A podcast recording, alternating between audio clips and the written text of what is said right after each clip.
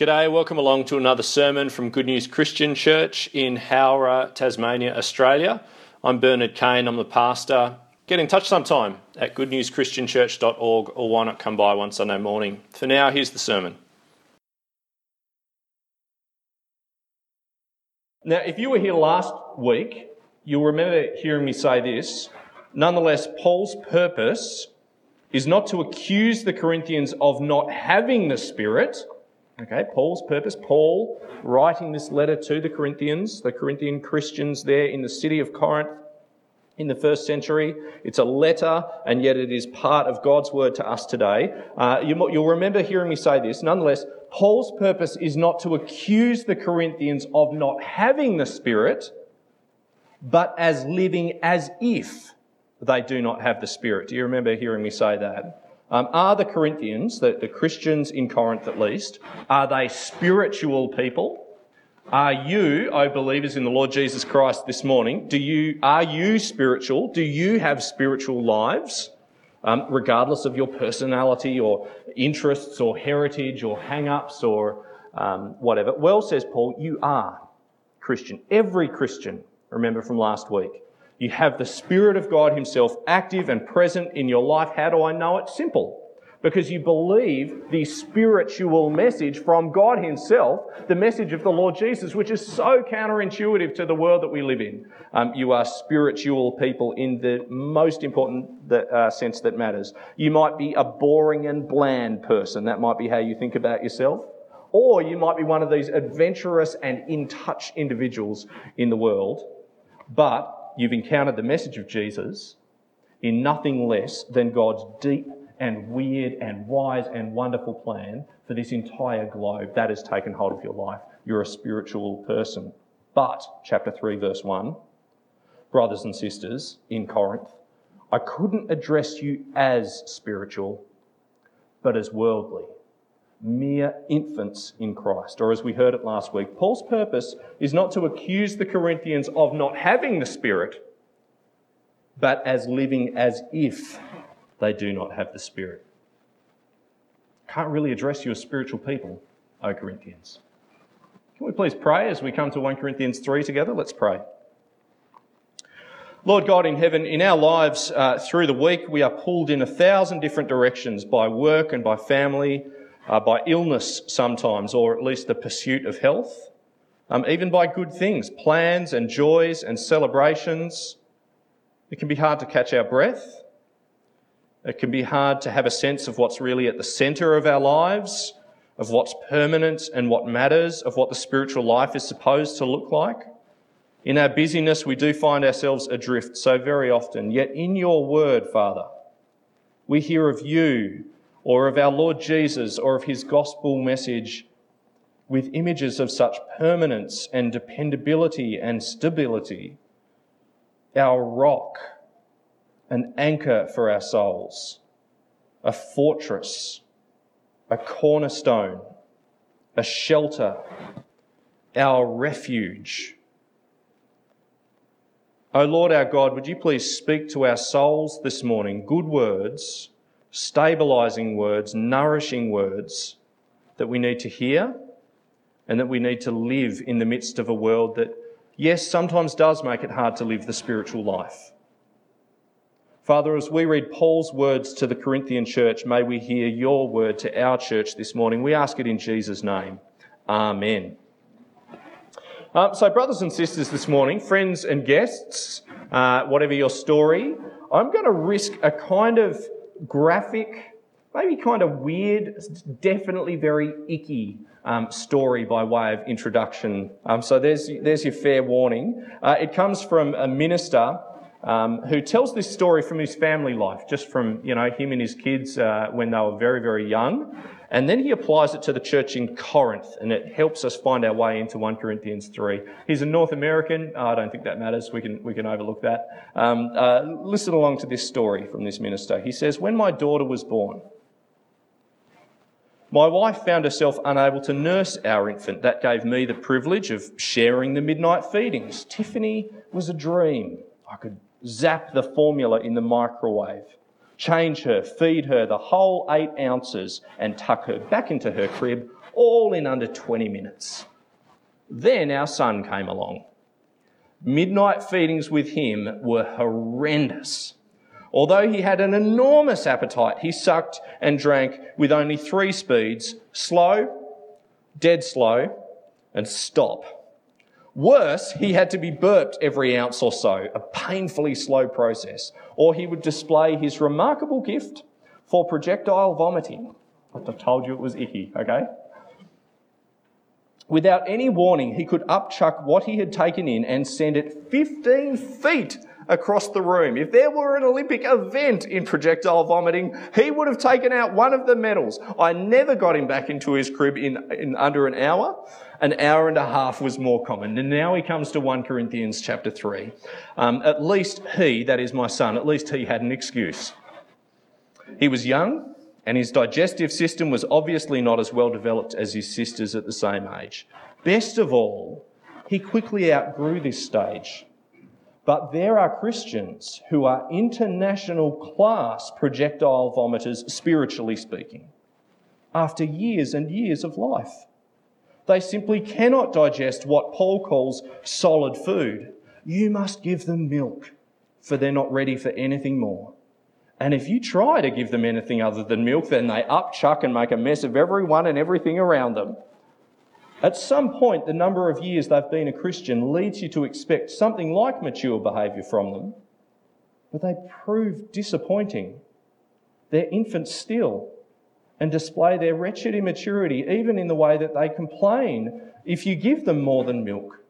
Not for them solid knowledge of Scripture, not for them mature theological reflection, not for them growing and perceptive Christian thought.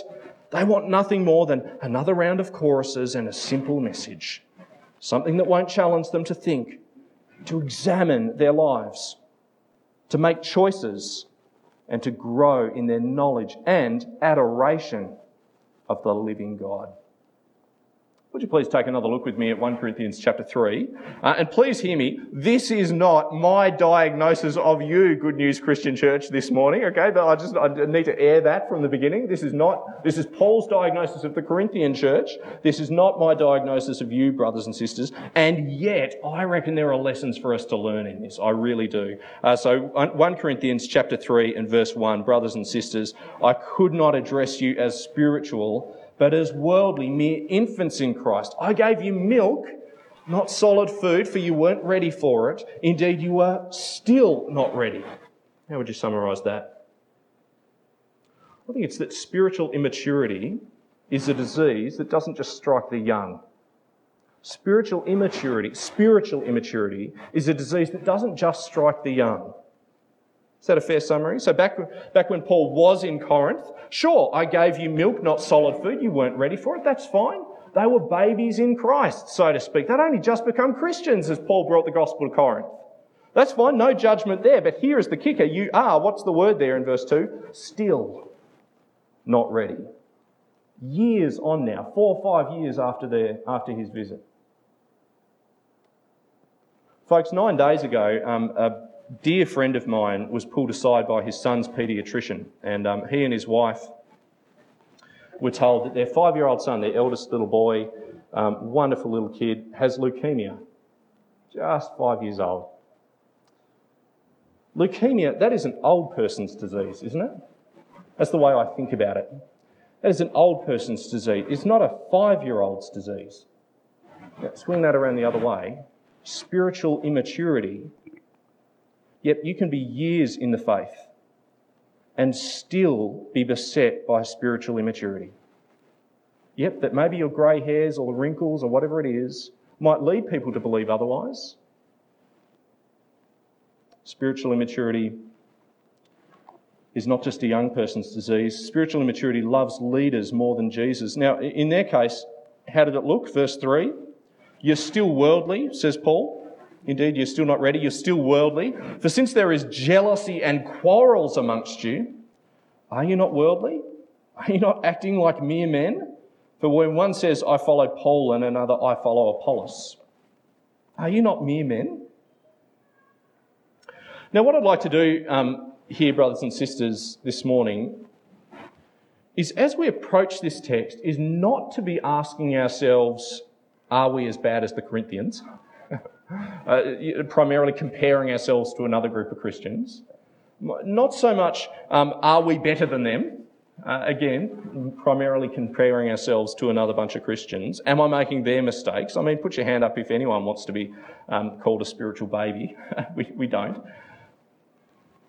Can we approach it like this? If we are to go on to maturity, and if we're to be a church of people that fosters and nurtures maturity amongst us, then what are the warning signs that we need to heed that we can see in the life of the Corinthians? And what are the new ways that we need to pursue together? Is that going to be a more helpful approach for us, just in terms of what we can leach, what we can draw from this passage and draw out from it? The issue here in Corinth, the warning sign for them, it's as plain as day. Spiritual infants make a bigger deal of their leaders than they do of Jesus. That was what they were doing in their jealousy and their quarrelling. I follow Paul, I follow Apollos. We'll, we'll hear Paul's prescription for them in a moment. My hunch is, though, that we today, am I right in saying this? I don't think we tend to venerate our pastors in the same way that they kind of did in their context. Is that fair to say? or our former pastors. I don't think we tend to do that. So I was sort of racking my brain in terms of how this kind of thing could manifest itself. And I don't know, see what you make of this. I wonder if sometimes, especially amongst the older ones uh, amongst us and in our, in our denomination, do we sometimes love our heritage, our reformed heritage, even more than we love the gospel that our reformed heritage stands for? Is that maybe a, a parallel for us? Even more uh, than the gospel that our Reformed heritage has stood for and the original reason that we loved it so much in the first place. Maybe that's worth keeping in mind. Anyway, here's Paul's prescription for the Corinthians from verse 4. Would you read there with me, please? For when one says, I follow Paul, and another, I follow Apollos, are you not mere men? What, after all, is Apollos? And what is Paul? I'll just pause there for a minute. What answer do you reckon he was expecting, or the Corinthians might have been expecting, to that question? What, after all, is Apollos? And what is Paul? So it's you're acting like mere men, what are Apollos and Paul? Well, sure, they're preachers, they're apostle, or uh, uh, Paul's an apostle at least, but hello, they're just men. You're acting like mere men. You're all mere men. And yet, what are Apollos and Paul? They're just men too. We're all on the same page here. Isn't that the kind of answer that you'd expect? Now, keep in mind that, keep in mind how much the Corinthians loved the idea of having a name and being seen and being impressive, and they wanted their preachers to be the kind of guy, the envy of the watching world around them. Like us, it kind of hurt them to look like dorks in the eyes of the watching world. They wanted cred. They wanted King Jesus, you might remember, not so much crucified Jesus. Are you not mere men? What, after all, is Apollos and what is Paul? Only, what's the word there? Servants through whom you came to believe, as the Lord has assigned each his task. Servants. Did you hear that? Manual gardeners, actually just gardeners. Is that kingly enough for you, O Corinthians? Well, I planted the seed, Apollos watered it, but God made it grow. So neither he who plants nor he who waters is anything, but only God who makes things grow. The man who plants and the man who waters have one purpose, and each will be rewarded according to his own labour. For we are God's fellow workers. You are God's field, God's building. And just by the way, with that last verse, a little aside here, we're God's fellow workers. On my reading, that is saying, well, it's not saying, oh, wow, we get to work alongside God. Look, there's me and there's Apollos and there's some other ministers there. And look, just along the road there, there's God. We're all sort of lined up here, working together in His field, His building. No, no, no. I, I, rather, and I think in keeping with the rest of the paragraph, isn't it saying me and Apollos? Well, we're we are both just workers who each belong to God. We are fellow workers belonging to our God. God says go and we go. God says plant and so we plant. We're His workers. And you've got to get that through your heads, Corinthians. Just servants. Is that a bit of a blow to your pride? Now, for us, brothers and sisters, uh, this morning, as I said, I'm not sure that our problems are quite the same as the Corinthian problems, but yet, are we still at risk of thinking ourselves more mature than we actually are? Of jealously lining up behind, I don't know, it could be our favourite preacher, it could be our favourite author or um, uh, our, our denomination, because our way is the best way, certainly better than the bunch down the road. Are we at risk of losing the perspective that says, you know what, we're in the business of building God's kingdom, and I'm not so worried about the particular servants? Now, one super quick illustration here Summerlees Church. So, our sister church down at Kingston, you know, where Dave Lynch is the pastor. Dave sometimes comes and preaches. Um, here, uh, we do a pulpit exchange from time to time. So, Summerlees Church they're in the process of planning a church in Sandy Bay. We've prayed about it from time to time. We'll continue to do that. They're planning to open the doors in about 2020. So they've got a nice long lead time. Now, I don't have a crystal ball on this in that I can't see the future, but here's a challenge that I can see coming for those guys. The man that they found to lead the work, um, and I hope you've heard this, is my brother in law, Luke Hansard. So that's Katie's brother, Luke. Um, and what you may not know about Luke is he's an ordained minister in the Presbyterian Church of Australia. So he's a, well, you know, he's a reverend, he's a minister. Um, we know Luke as the focus guy, the international student ministry guy, but there he is, reverend, ordained in a different denomination. Now, here's the rub. When they plant that church, with all of the effort and the money and some of the wonderful people, no doubt, from Summerlees Church who are then going to go and join that church, and all of the time and prayer, which denomination do we expect that church to become? It was Summerlees' idea to plant the thing, and they're a reformed church like we are. Now, like I say, I can't see the future. I don't have a crystal ball on this stuff.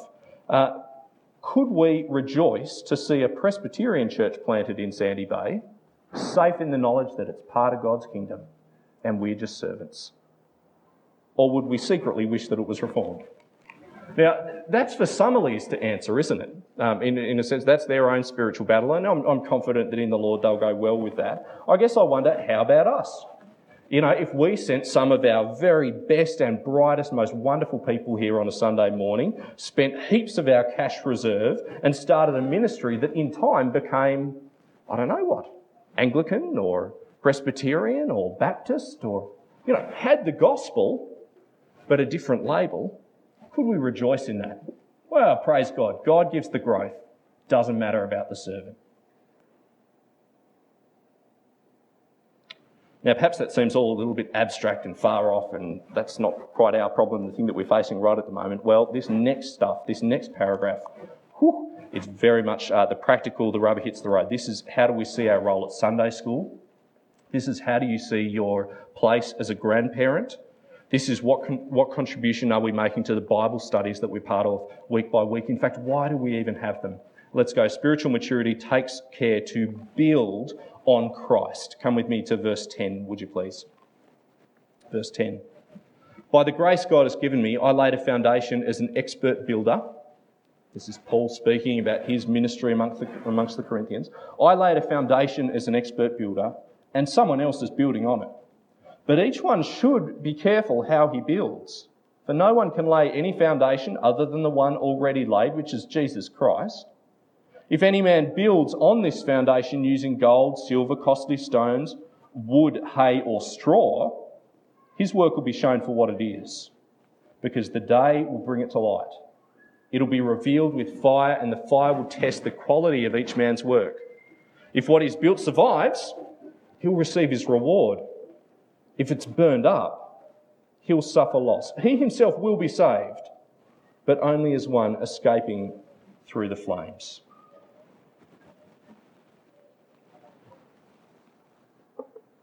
Here's the question for us, I reckon. Looking at ourselves as people who play a part together in building God's kingdom in the world, play a part together in building one another towards maturity, how can I, brothers and sisters, contribute to your life with the, the gold, silver, and precious stones rather than the wood, hay, and straw?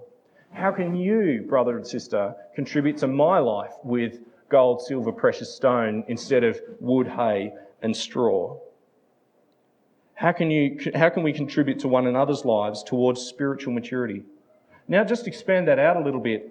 How can we contribute to the spiritual maturity of our grandkids or our Sunday school class or the young guys at youth night, young guys and girls at youth night, or our peers in our Bible study, or our ministry leaders on Sunday afternoon, uh, just to one another here after the service on Sunday mornings, how can we contribute with gold, silver, and precious stones instead of wood, hay, and straw? What are the materials that I'm building with to prepare God's people for the scrutiny of the Lord Jesus um, at his return? Now, please hear me loud and clear. These verses, loud and clear. These verses, um, Paul's not talking about people going to hell here, is he? That's not what he's got on view.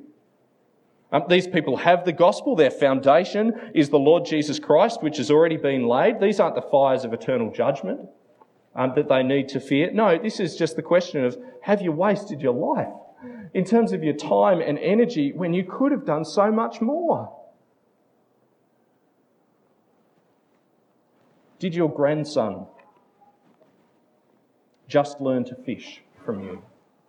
Or did he learn to keep the faith in Jesus even when grandma got sick. I want you to teach your grandson to fish. In fact, that's probably going to be the occasion, isn't it? When you get to talk about grandma and the faith and those things. What I'm saying is, please don't leave the big stuff unsaid, will you? Don't leave the precious stones of the faith rattling around in the bottom of the tackle box. On another front, if you lead Sunday school or, perhaps a Bible study or youth night, you contribute to that one way or another, um, uh, regularly or not so regularly. Family devotions at home, dads or mums. Do our devotions build on the foundation that's Christ? Build towards maturity, nurture this field of God, this child in the faith at whatever stage they're at, onward toward being the young man or woman that God intends them to be. Now, as a parent, yes, but as a ministry leader, this it weighs on me from time to time. Are the 12 year olds in our church right now, you, you, know, you can see them out through the glass there, are the 12 year olds equipped by us to enter the circus that is high school? With boyfriends and jealousy and body image and sex and drugs and rock and roll? Are the 16, 17, 18 year olds um, amongst our church matured under our care in the Lord to enter the meat mincer of young lives that is university. Now, I love university, don't get me wrong. But let's not pretend that you don't need serious maturity to thrive in your faith there. Or are the young ones bored by our lessons, confused as to why we seem to get so excited about it all, and lacking in any vibrant sense of Christ's relevance and presence in the cut and thrust of life? Weighs on me from time to time. They've got the foundation. What about the building? Gold, silver, and precious stones that are going to last. Now, Paul has a stern warning, um, uh, of course, in case there's anyone who starts just ripping up, you know, weighing in with a jackhammer to the actual foundation itself, verse 16. And then he concludes with this call for calm and for confidence in the Lord. And I want to read that to you um, in just a moment. Um, but before I do that, can I just remind us of this? Because I know that for many of us, our life's work has been in the building industry, you know, and this is one of these passages where you get to talk about building. You get to talk about constructing something as you've spent much of your life doing, or dad has, or brothers have, or uncles continue to. And I wonder if this helps us to kind of get what Paul is, is driving at here. Can I share this with you um, in a sense of uh, the contrast between modern building practice and uh, what I imagine Paul is actually plugging into. He says, uh, uh, this one commentator says, the analogy of Christian leaders working on a major building project is especially appropriate to Paul's argument. Unlike the field, where one worker could conceivably do all the work from planting to harvest, all right? If you've got a garden at home, you're the one doing the whole lot. Unlike that analogy, great buildings in the ancient world, and up until the Industrial Revolution, took many years to build, even decades. In fact, that's an understatement. Centuries in the case of medieval Europe. Herod's temple in Jerusalem at the time of Paul was a work of ten, tens of thousands of workers and took over 70 years to build. The same goes for the great cathedrals of Europe built in the Middle Ages. Workers, get this, could move on, retire, or die before the building was completed. My point here is just to say, brothers and sisters, we are involved in something grand as we seek to build people toward maturity in the faith. We are involved in something really grand. It's nothing less than the plan of God for our world, and that includes our kids, it includes our grandkids, it includes those extra kind of grandkids that we kind of, you know, take under our wing um, and share in, and, and the teaching roles that we play here at church. We are involved in the spiritual maturing of people building on the gospel of the Lord Jesus Christ, by which they and we are saved forever, looking toward his return. We are involved in something so grand, but let's not mistake ourselves as being overly grand.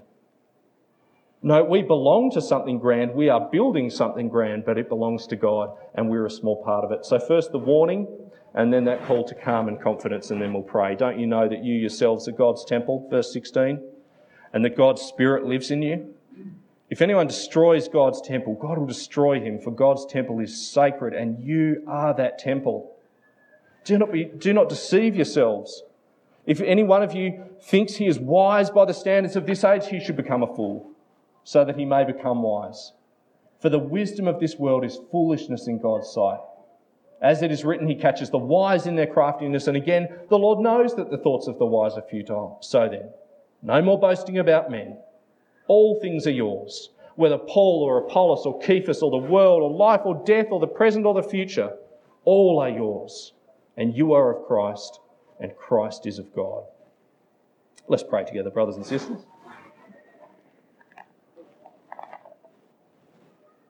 Well, Father in heaven, O Lord God of heaven and earth, in a world where so often our our sense of worth and what is valuable and precious and lasting and important.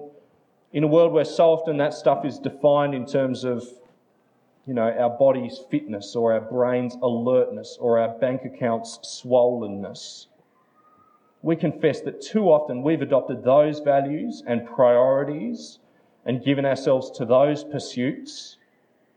Lord god grant us please the calm confidence to see our life's work from the standing point of that day, the day of Christ's return. We call on Christ crucified as our Saviour and Lord, and on that foundation we will ever stand firm. What a comfort that is, Father, especially when we carry grief or a sense of guilt and sorrow for all the opportunities that we've had but wasted Lord, we are not saved by the quality of our workmanship, we are saved by the quality of Christ's work, and that foundation is firm. What a relief that is. Father, energize us, please, to use our gifts and our abilities not into making everyone see how mature we are, but into contributing to the maturity, the growth, yes, the architectural beauty of your grand design, a people ready to live for Jesus in the seasons of life that await us. Father, as the worries and the fears creep back in or perhaps wash over us, remind our hearts, please, that nothing in all this world, not even life and death, what we're going through now or what the future holds, none of it we need ultimately fear, for you love your church, you build your church and we are your church, and that by your grace.